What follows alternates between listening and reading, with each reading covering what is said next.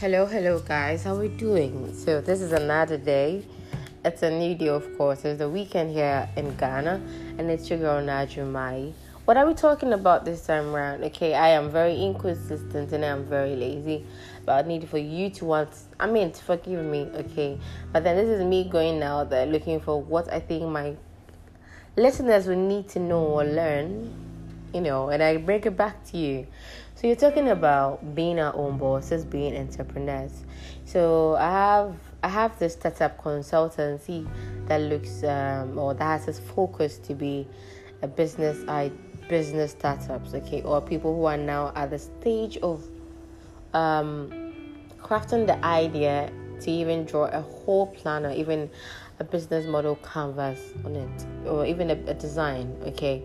So I am coming here once again on this podcast to educate ourselves or to take ourselves through the processes of being our own bosses, and that is entrepreneurship.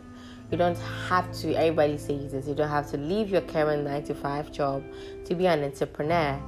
You can, you can uh, be doing your, be doing your 9 to 5 job, and then when you think you hit the jackpot of leaving your job, and then you can be an entrepreneur. Now, let's go through the processes of being an entrepreneur.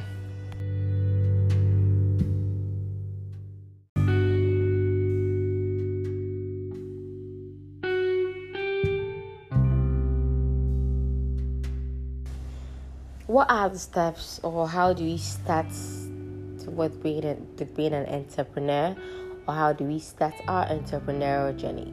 So we can't just be businesses. You just have to start with something you want to do. Okay. Um, what idea are you trying to make money out of? What idea or what is the scope of your business? What are you going to do as an entrepreneur? What is your business going to be about? Okay.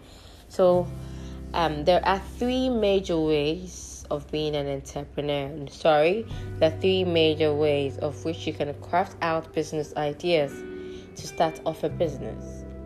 So we have the three steps, which are um, solving the problem. The second one being um, identifying the market gap, and the three is following the business trends. Okay, and all with all of these things, I think a, a bonus should be um, you having the passion to follow with it. So, yes, sometimes it will look that's that's um, stressing because upon upon going through the process of finding the idea you want to build on for a business, you may get tired just in the middle of it and then you give up. Okay, but if you have the the passion, you have the tenacity, and you have the the force to go on with the business idea, no matter the ups and downs. I mean, even if you are not starting from scratch and you're somewhere, let me tell you, this big business is also going through the ups and downs, but everybody in that level of ups and downs. So, yeah, the you need all of these things when you have been able to come up with your idea. Let's start with the problem solving. Okay, um, generally businesses are supposed to be solving problems for their customers. Center um, businesses are solving problems for their for their customers in the sense of asking them what their questions are, what their problems are, and then they talk to them back in telling them what they can do to solve the problem. We have um, bakers, we have food joints, you know, all of these things are problem solving. So you can go back to your community or you can look at the geographical area you're in as a whole. Look at the persistent problem in that particular area. Okay, list them out. See which one you think it's something you'd want to solve. Okay, is it being an all time profit making business or you want to be an NGO or you'd want to be a social enterprise. You know, a social enterprise is more like a combination of an NGO and an all profit uh, sorry, an all profits business. So which one do you want to be? So after finding the problem, then you come out with a solution to that problem, and then you can make a business out of it. This is where we have the uh, the recycling of plastics companies over there. We have um social enterprises are more even are more like all profit making businesses. It's just that if you're able to identify the impact you are making on people, then you are and you're able to measure it, that makes you a social entrepreneur, a social enterprise. So what problem have you realized? Do you have too much rabbits in the gutters at your area or in the particular geographical area that you are targeting? Okay. It could be anything. So that's the first one. The second one is the business trends. What is really booming currently? Like lately, what is everybody doing? What is that particular business that everybody is talking about? What is that one business that you find everybody now doing? For example, if you go into our social, um, our WhatsApp statuses, everybody is selling shoes everybody is selling clothes even now i i personally have started uh, a business where I provide uh, protein meals like stews, soups to people. You can do your accompaniments however you want and just enjoy it with it. Okay, so what is selling now? Is it glasses? I mean, eye frames? Uh, is it shoes? Is it bags? People are now making wigs, you know, people are now selling wig bags. So, what trends do you want to jump on and you think it matches with the kind of thing you want to go into? You have the the third one being the market gap. Okay, a market is more like an industry. They have their systems and ways of how they do their things, be it from production to supply. Right? What do you think has a question mark, and then you think you can be a solver to that question mark?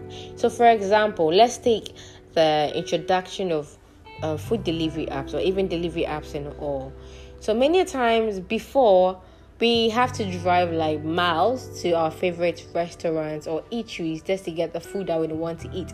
That is like you giving an extra cost to just the buying of the meal. Sometimes it's funny how the meal the meal may not even or the meal may be as equal as the amount of money used for transportation because some of us want to use uber some of us like to use Chosky. Chosky may save the day.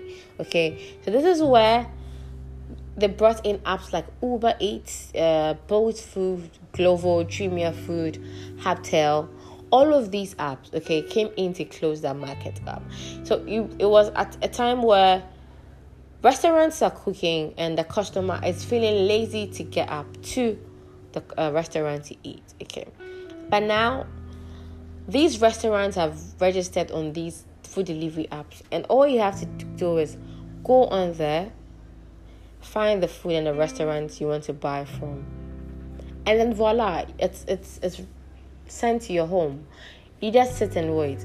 Yeah, sometimes if you compare the price of the food and the price of delivery, I mean, it's outrageous and funny.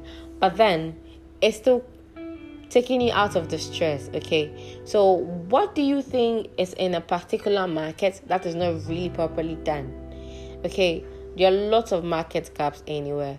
You can find their problem over there and be a solution to it. So, yes, this is where I end the first episode of recreating our business ideas. I would have an extra talk on in details, okay? Um, on what you can do to help yourself craft a business the craft the craft the business ideas okay uh, yes how to make it unique and all of that but then they should be like the basic ways to help you figure out what idea you want to make you better bring out for your business so with these three things you get to sit to research about other things you get to sit to observe because then you are not observing. But I want to be a business owner. So you then you observe to see what people need and then you can be the provider to their needs. So this is the part of our first part of the entrepreneurial journey.